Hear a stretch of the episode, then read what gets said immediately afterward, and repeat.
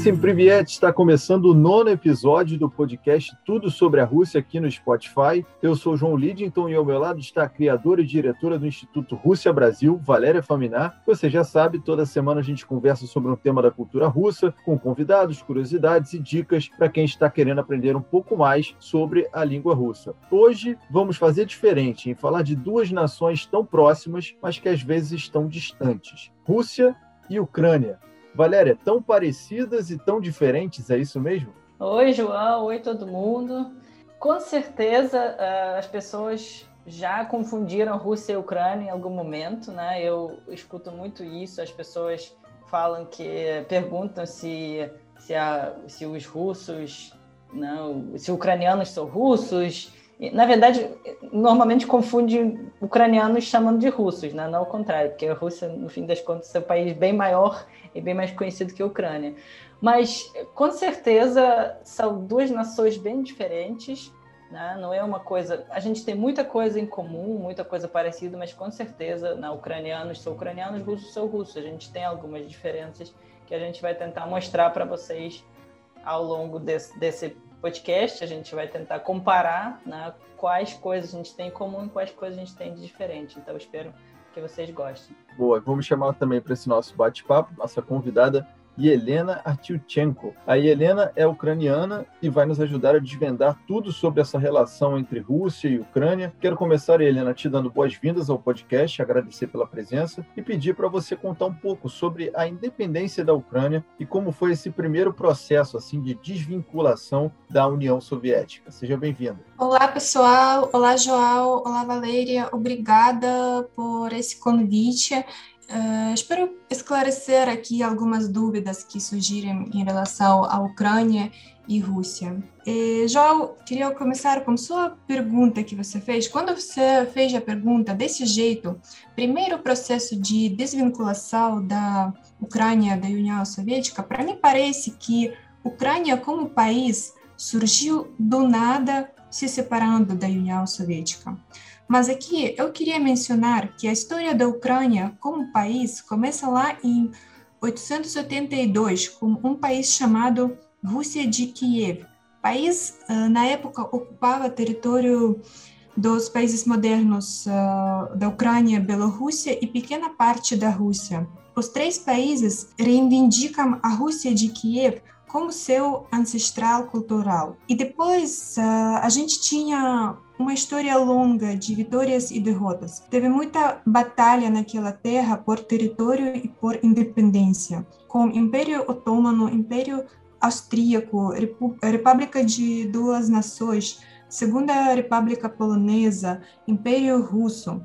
Muita luta e muito movimento pela independência envolvido, tá? Uh, e o Ucrânia, na forma mais próxima que está tá agora, foi, foi, foi formada e foi proclamada a independência dela em 1900 18, com eh, proclamação de independência do Império Russo e República de Duas Nações. E em 1902, depois de uma guerra que surgiu naquela terra, foi criada a República Socialista Soviética da Ucrânia, que fez parte da União Soviética, só que não era um processo voluntário. Então, processo de desvinculação da Ucrânia da União Soviética em 1991 não era primeiro caso quando a Ucrânia eh, se separou, né? Não era primeiro caso quando a Ucrânia uh, proclamou sua independência da Rússia e dos outros países como Polônia, por exemplo. Então nossa história é uma luta constante e eterna por independência. Então a gente vai ao longo desse programa falando um pouquinho mais é, sobre esse processo de desvinculação, né? como disse a própria Helena, algo que vem de muito tempo para trás. Bom, apesar de muito, muito próximas, as duas nações possuem diferenças, a começar pela língua. É verdade que, embora a maioria dos ucranianos sejam bilíngues, há um problema por causa dos diferentes dialetos e que entre o russo e o ucraniano há só 62% de palavras comuns. Quem olha de longe pensa, ah, é o mesmo alfabeto, é parecido, é igual, mas na verdade é bem diferente, Valéria? Então, assim, realmente só temos 62% de palavras comuns E, na verdade, assim, são palavras, não são palavras comuns, né? São palavras que são parecidas. Comuns, comuns mesmo, a gente tem pouquíssimas palavras, bem pouquíssimas, tipo palavras iguais, né? Mas esses 62% são de palavras parecidas, uh, que se você falar na outra língua, provavelmente a pessoa vai entender, né? Se eu, por exemplo, falar alguma coisa em russo, provavelmente a Helena vai entender, e se ela falar alguma palavra em, em ucraniano, eu provavelmente vou entender, né? Mas não são palavras exatamente iguais. É, porque esses 62% não é palavras comuns, né? 62%, vamos dizer, se chama semelhança lexical, é, é uma semelhança. Por exemplo, eh, eu li, já, já li alguns artigos sobre semelhança lexical das línguas. Aí eu achei que ucraniano com russo tem uma semelhança lexical de, como a gente falou, né, 62%. Mas, por exemplo, espanhol e português têm uma semelhança lexical 65% e português e francês têm uma semelhança lexical de 61%. Então, eu, como falante fluente de português, não entenderia uh, um francês falando, né? Mas as duas línguas, português e francês, por exemplo, têm uma semelhança 61% que é quase a mesma como do ucraniano e do português. Mas é verdade que maioria, maioria do povo da Ucrânia somos bilínguas e falamos as duas línguas uh, desde, desde a infância. E, e só para adicionar uh, um pouco, né, porque eu, no caso, né, eu não sou bilíngue, a Eliana que é bilíngue, que ela sabe ucraniano e russo. Né, para mim, como, como eu sou da Rússia e sou, e sou sei russo, quando alguém fala sou ucraniano, assim, né, o tempo todo, realmente assim não é uma coisa que eu entendo facilmente, né? não é uma coisa que tipo ah ele está falando, estou entendendo tranquilo. É, como só temos na pouco de 60, um pouco mais de 60% de semelhança, realmente tem algumas palavras que são muito distantes. É, tem até algumas palavras que são mais próximas do português, por exemplo, do que de russo. Então, realmente, assim, não é tão facilmente que a gente entende o ucraniano falando. E aí eu fiquei curioso para perguntar para Helena, é, em relação, ela falou da parte da, da infância. Como é que vocês aprendem isso no colégio? É uma coisa natural, assim? Tem a aula de russo e tem a aula do, naturalmente de ucraniano. Como é que é a didática na hora de ensinar isso na infância? É, então, didática antes... Uh tudo começa ainda antes do colégio, porque meus avós maternos, eles falaram russo. Meus avós paternos, eles falaram ucraniano. Então, é, eu, antes do colégio, eu já, eu já aprendi duas línguas, falando duas línguas ao mesmo tempo na minha família. Agora, no colégio, a gente tem, sim, a gente tem aulas de russo e, no mesmo tempo, aulas de ucraniano. A gente tem aulas de literatura russa e aulas de literatura ucraniana. Mas isso é da minha parte da Rússia, que eu nasci na fronteira com Rússia, né? Mas eu já encontrei pessoas, acontece isso também, da outra parte da Ucrânia, que não tiveram aulas eh, de russo no colégio. Então, pessoas sabiam falar russo, mas não sabiam escrever, por exemplo. Faziam muito, muitos erros. Hoje não é obrigatório no colégio, Helena, ou é uma, uma matéria obrigatória, o russo, né? Eu acredito que hoje em dia provavelmente já não é obrigatório, mas na época quando eu estudava, quando eu era aluna, sim, era obrigatório. Bom, fiquei curioso também para saber se existem algumas palavras assim iguais na fonética, na fala, né, na escrita, mas que têm significados diferentes e que causam até confusão, né? Por exemplo, vou pegar até o, vocês falaram do, da semelhança do português com o espanhol, a palavra embaraçada, que significa uhum grávida e para o português não, não, tem nada a ver. Acontecem situações em que a pessoa fica em maus lençóis porque acaba pensando que é uma palavra, mas não é. Tem muito parecido, assim, palavras foneticamente na escrita? Com certeza acontece, acontece bastante. Tem várias palavras que eu, por exemplo, escutando ucraniano, acho que é uma coisa que porque parece com uma palavra russa e na verdade não tem nada a ver. Ou às vezes pela lógica, né? Quando você sabe a tradução, você até entende alguma lógica nisso, mas que fica meio estranho, né? Que você nunca adivinharia sem saber o significado. Então Vou começar aqui com alguns exemplos e depois a Helena vai acrescentar mais exemplos também. É, por exemplo, se a gente falar a palavra kit, né? Se alguém falar para mim a palavra kit, que em russo tem a mesma palavra, que significa baleia, uh, porém, uh, em ucraniano isso não tem nada a ver com baleia. Isso, na verdade, é kot em russo, que é gato. Né? Então, assim, é absolutamente outra palavra que é parecida, porém né, não tem muito a ver uh, no significado. E aí, outra palavra é katka, palavra ucraniana, que em russo a gente tem a mesma palavra que significa aquele processo de ba quando balança o barco, né? Quando o barco vai para o mar e essa coisa de balanço, né? barco balançando, a gente chama de katka. E, na verdade, uh, em ucraniano isso significa um pato, que é, até faz sentido, né? Porque o pato fica balançando também no mar, né?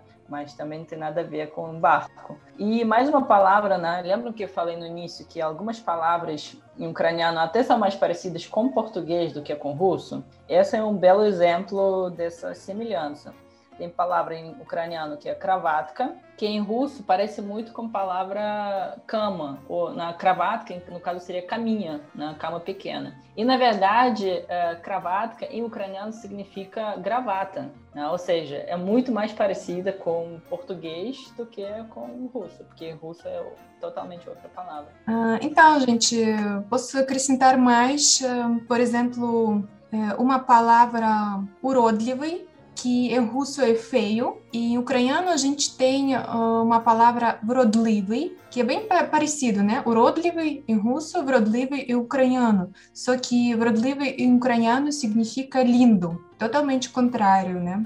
É, isso é perigoso, né? Porque aí, é perigoso. É, isso aí pode causar bastante confusão. Outra palavra que em russo e ucraniano é час, só que em russo significa час é uma hora, em ucraniano час significa tempo. Um, Неделя em russo significa semana, Неділя em ucraniano significa domingo. Outra palavra interessante que laica em russo é uma raça de cachorro. Em ucraniano, laica é uma briga. Mesto em russo significa lugar e misto em ucraniano significa cidade. Tem em russo uma palavra que significa processo quando caem as folhas no outono, listopad. Em ucraniano, listopad é novembro, é o mês de novembro.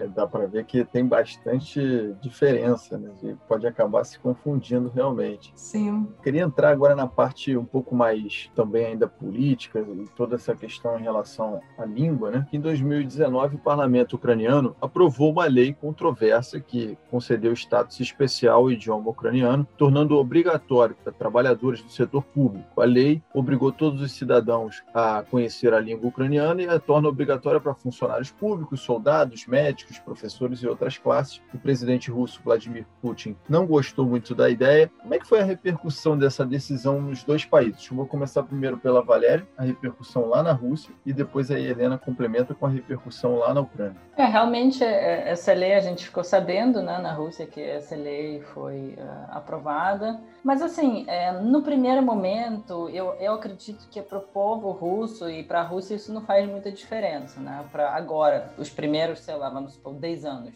Porque o povo ucraniano vai continuar sendo bilíngue, né? a maioria das pessoas vai continuar sabendo falar russo, do mesmo jeito que eles falam agora. Eu acredito realmente que um, a grande diferença para a gente, né, para o povo russo e para a Rússia, isso vai, vai fazer daqui talvez a 50 anos, mais ou menos, quando todas as pessoas que estão é, nascendo e crescendo agora vão ter essa obrigação de falar só ucraniano, então, obviamente, com o tempo, a língua russa será mais esquecida, a língua russa não será tão usada no dia a dia, então as pessoas vão acabar meio que indo mais para o lado do ucraniano e isso pode causar mais dificuldades nos relacionamentos entre os russos e os ucranianos, porque por exemplo, é, eu e a Helena, a gente fala em russo. Né? Se ela falasse só ucraniano e eu falasse só russo, a, a gente teria mais dificuldade na hora de falar entre a gente. Né? A gente teria que usar uma outra língua que não seja nem russo nem ucraniano.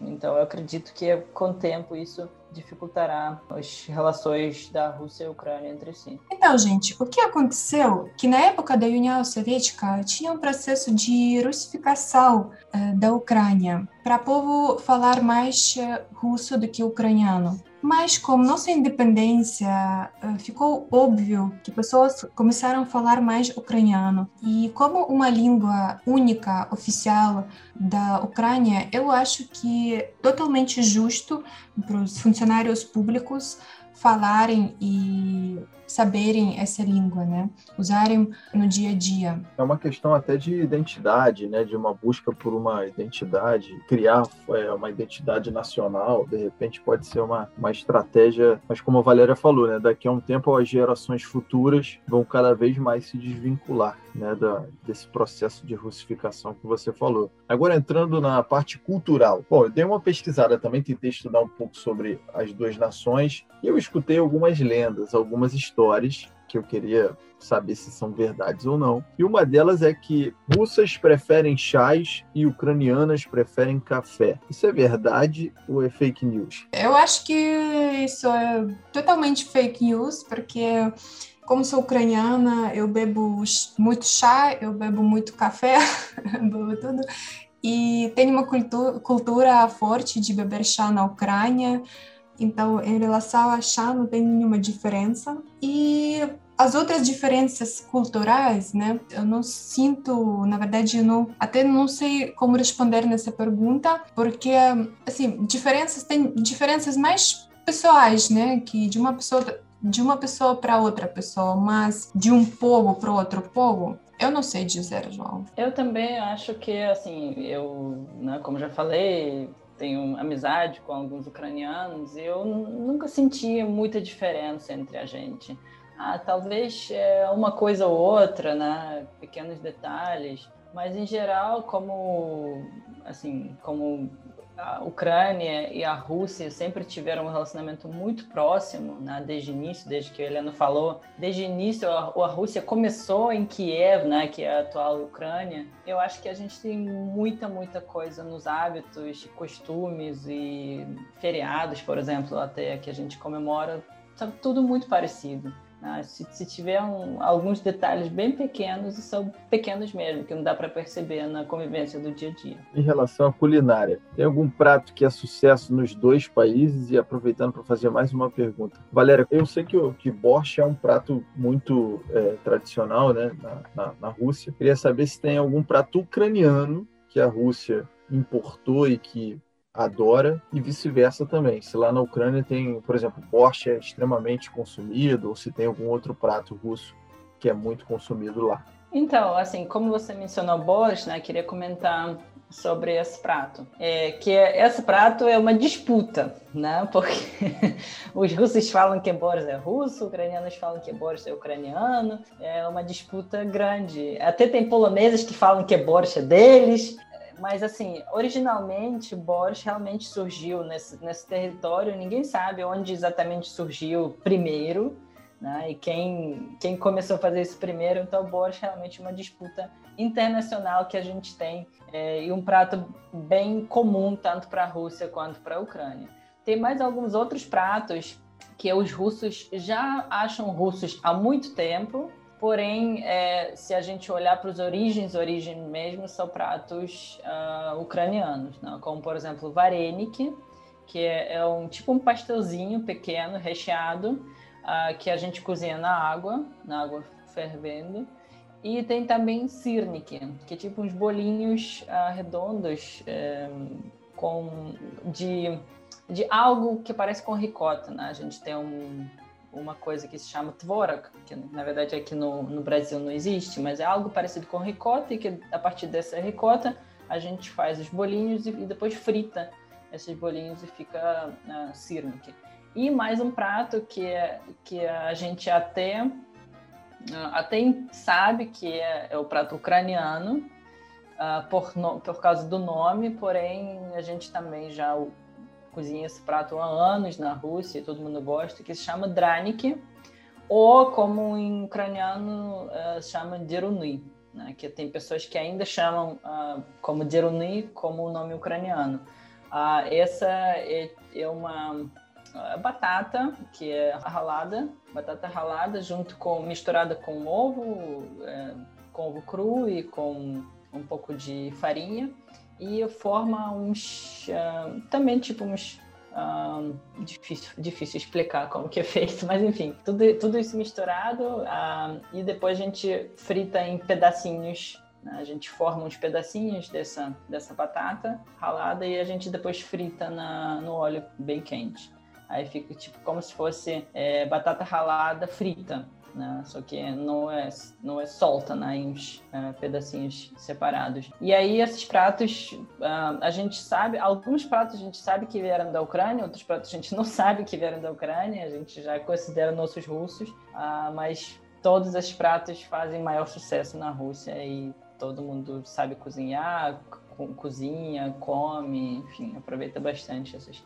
esses pratos. Então, gente, para mim não tem nenhuma disputa sobre boas, porque para mim boas é prato típico da Ucrânia. Não tem nada a ver com a Rússia. Pode ser que a Rússia tenha o seu próprio borscht, mas é, ele é diferente da Rússia, é, menos gostoso, com certeza. Então, para mim, borsch é um prato típico da Ucrânia. E a maioria dos pratos um, típicos que a gente já acha que é típico da Rússia, a maioria dos pratos russos adotaram da, da Ucrânia, como borsch, ah, vareniki e muito mais. O único prato que eu acho que foi adotado da Rússia para a Ucrânia é o blini, que são panquecas Uh, panquecas uh, também comemos muito na Ucrânia e com certeza não é o prato típico da Ucrânia, veio da Rússia com certeza. Bom que a gente tem na conversa Ucrânia e Rússia hoje, né? Então a gente consegue é. comparar.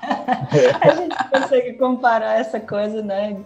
De quem, de quem é a, a cada coisa, né? Para não errar, né? Para todo mundo ter certeza que, que a gente está falando certo, porque dois países estão presentes hoje na conversa. É, tá cada um, cada um defendendo o seu lado, tá certo. E em relação ao frango Kiev, porque eu escuto esse nome e fico sempre na dúvida, é, foi o brasileiro que inventou, então não é de ninguém, nem da, da Ucrânia, nem da Rússia? Não, é da Ucrânia, prato típico da Ucrânia. Ah, então tá certo. O nome foi, foi, o nome está correto. Então. Tá correto. Bom, queria também falar sobre essa questão da Crimeia, né? Um ponto sempre muito delicado, né? Uma questão que gera conflito entre os dois lados. Como é que começou a disputa pela Crimeia e qual a importância geopolítica, tanto para a Rússia como para a Ucrânia em relação a essa região? Essa é uma pergunta que sempre gera confusão. É, né? calma, sem briga, por favor, brincadeira. Mas, enfim, é, eu vou tentar ser mais objetivo possível, né? Porque cada, como você falou, né? Cada um defende seu lado. Eu vou tentar mais ser mais neutra possível. Mas assim, é, a Crimeia ah, foi assim criada como Crimeia, né? Apareceu como um, um país, né? Vamos dizer assim, um, uma coisa independente no século XV. Né? Então, desde lá foram várias um, disputas, né? De quem seria esse território e no final do século XVIII, essa parte, essa península da Crimeia, ela se juntou com o Império Russo naquela época. E foi, foi ficou parte da Rússia, ficou uh, chamada até do outro nome e foi parte da Rússia. E aí depois, uh, então assim, desde o final do século XVIII, ela foi parte da Rússia, e depois, um, meados do século XX, né, quando era a União Soviética, uh, os, os soviéticos né, decidiram, dar, decidiram deixar a Crimeia como parte da Ucrânia né, naquela época. Né, era, era República da Ucrânia, né, como era parte da União Soviética.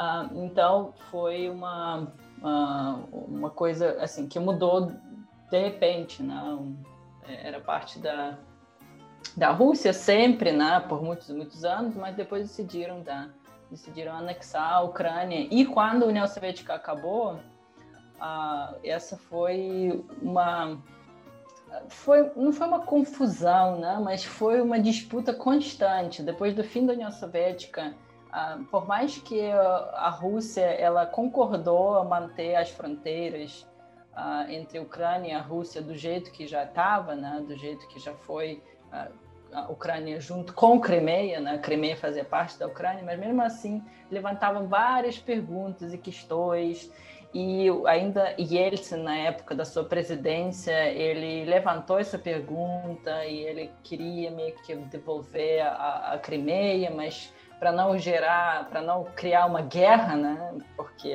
obviamente a Ucrânia não ia deixar a Crimeia fácil para gente. Ele meio que desistiu e foi, foram assinados vários acordos depois ao longo da história, né? Depois da União Soviética, meio que falando que a Rússia e a Ucrânia iam respeitar as fronteiras presentes. Porém, como vocês já bem sabem, em 2014, né, depois de vários acontecimentos na Ucrânia, uh, o Putin decidiu devolver a, a, a Crimeia uh, para a Rússia. E aí ele assinou um acordo lá e ele, ele falou que a, a, o povo da Crimeia apoiou fortemente esse processo, né, porque, na verdade, mais ou menos 50% dos, dos, do povo da Crimeia é, tem raízes russas, né? Porque, como falei, na né, Crimeia por muitos muitos anos foi parte da, da Rússia, então muitos, muitas pessoas têm raízes russas. E aí ele se baseou, né, nessa decisão, ele se baseou ah, na, no apoio do povo da Crimeia.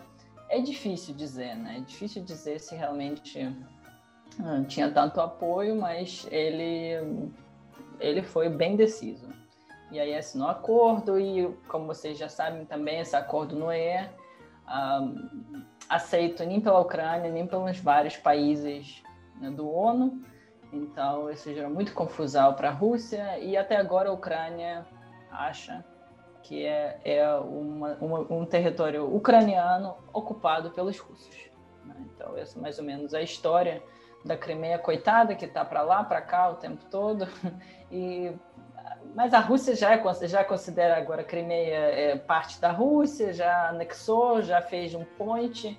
É, há alguns anos atrás fizeram um ponte gigante que agora liga a, a, liga Crimeia à Rússia pela terra, né? porque antigamente só dava para ir né, de avião ou de, de, do mar, pelo mar, mas agora já, tem, já temos ponte gigante, então eu acho que a Rússia não vai deixar a Crimeia tão fácil. Assim, para o povo russo, essa coisa de anexar a Crimeia não foi diretamente tão boa. Assim. Isso foi uma coisa política, né? coisa do, do nosso presidente. Mas, como vocês sabem, né, vários países depois um, desfizeram o acordo uh, com a Rússia, então, acordos econômicos, né, no caso, com a Rússia. Então, uh, o povo russo sofreu bastante, porque né, é, como a gente tem agora menos ah, parceiros econômicos, os preços subiram, né, algumas coisas que estão, import, eh, estão importando uh, para a Rússia não importa mais, e aí, enfim, é uma coisa complicada, né, uma questão que até hoje não é resolvida, e aí vamos ver como que será resolvido na frente. Mas, obviamente, o Putin não vai deixar isso tão fácil né, de acontecer, de a Crimeia voltar para a Ucrânia facilmente. Não vai acontecer, acho que tão fácil e nem tão cedo. Sem dúvida, uma questão bem delicada que a gente só superficialmente falando um pouquinho sobre. É isso, estamos chegando na parte final aqui do nosso podcast. Antes da Valéria dar aquela dica tradicional né, de vocabulário, eu queria agradecer muito a participação da Helena Artiuchenko aqui conosco, né, que trouxe informações valiosas vindas da Ucrânia, ela que é ucraniana. Obrigado pela sua participação aqui no nosso podcast Tudo sobre a Rússia, Helena. Obrigada, João. Obrigada, Valéria, pelo convite. Espero que vocês gostaram. Eu espero que eu trouxe algumas uh, novidades, né, que eu também espero que eu também esclareci algumas dúvidas e perguntas de vocês. Obrigada. A gente que agradece, Helena. Chegou a hora, Valéria, daquela dica de vocabulário sobre o tema do podcast. Que tal uma frase aí que tanto o russo quanto o ucraniano vai entender, independente do idioma? Então, achar uma frase inteira que os dois as duas nacionalidades vai entender do mesmo jeito, né? Que seja tanto em russo quanto ucraniano igual, é muito difícil, né? Porque como a gente falou, como a Helena já falou, Um, a gente tem bastante a gente tem bastante palavras em comum, mas não são 100% iguais. Na, verdade, palavras iguais iguais temos bem poucos. Então, em vez de trazer uma frase é, que, que é igual em russo e ucraniano, porque na verdade é muito difícil achar uma frase assim, é, eu trouxe algumas palavras que são iguais nessas duas línguas. Então, as palavras são, por exemplo, narod, narod, que significa povo, a vadá, é a palavra que significa água, zimlha, é terra, lampa, que é a luminária, e máscara, a palavra super atual agora na moda que significa máscara. Então a gente tem algumas palavras que são iguais, é, mas são poucas palavras mesmo. Algumas palavras que a gente reconhece, é tipo português e espanhol, né? Algumas palavras que você reconhece que é, é quase isso, né? quase português, mas não é português e espanhol. Então, basicamente, a gente tem a mesma coisa em russo e em ucraniano. Lembrando que todas essas palavras, né, como a Valéria sempre diz, ela vai estar sendo postada junto com o post que fala lá do nosso podcast. Queria agradecer a todos que curtiram tudo sobre a Rússia, do Instituto Rússia Brasil, agradecer principalmente a Valéria Faminar, nossa convidada e Helena, e quem quiser enviar sugestões de temas para os próximos podcasts, é só mandar um direct para o Instituto Rússia Brasil no Instagram. Não é isso, Valéria? É isso mesmo, arroba Instituto Rússia Brasil, como o João falou, as palavras que eu sempre falo no final ficam no post sobre o podcast, que sai toda semana, segunda-feira, então se vocês quiserem confirmar como que escreve qualquer palavra ou frase que eu sempre ensino aqui nos podcasts, está sempre lá no arroba Instituto Rússia Brasil no Instagram. E esperamos as sugestões de vocês também. Até a próxima. Pacá, pacá. Pacá, pacá. Pacá, pacá.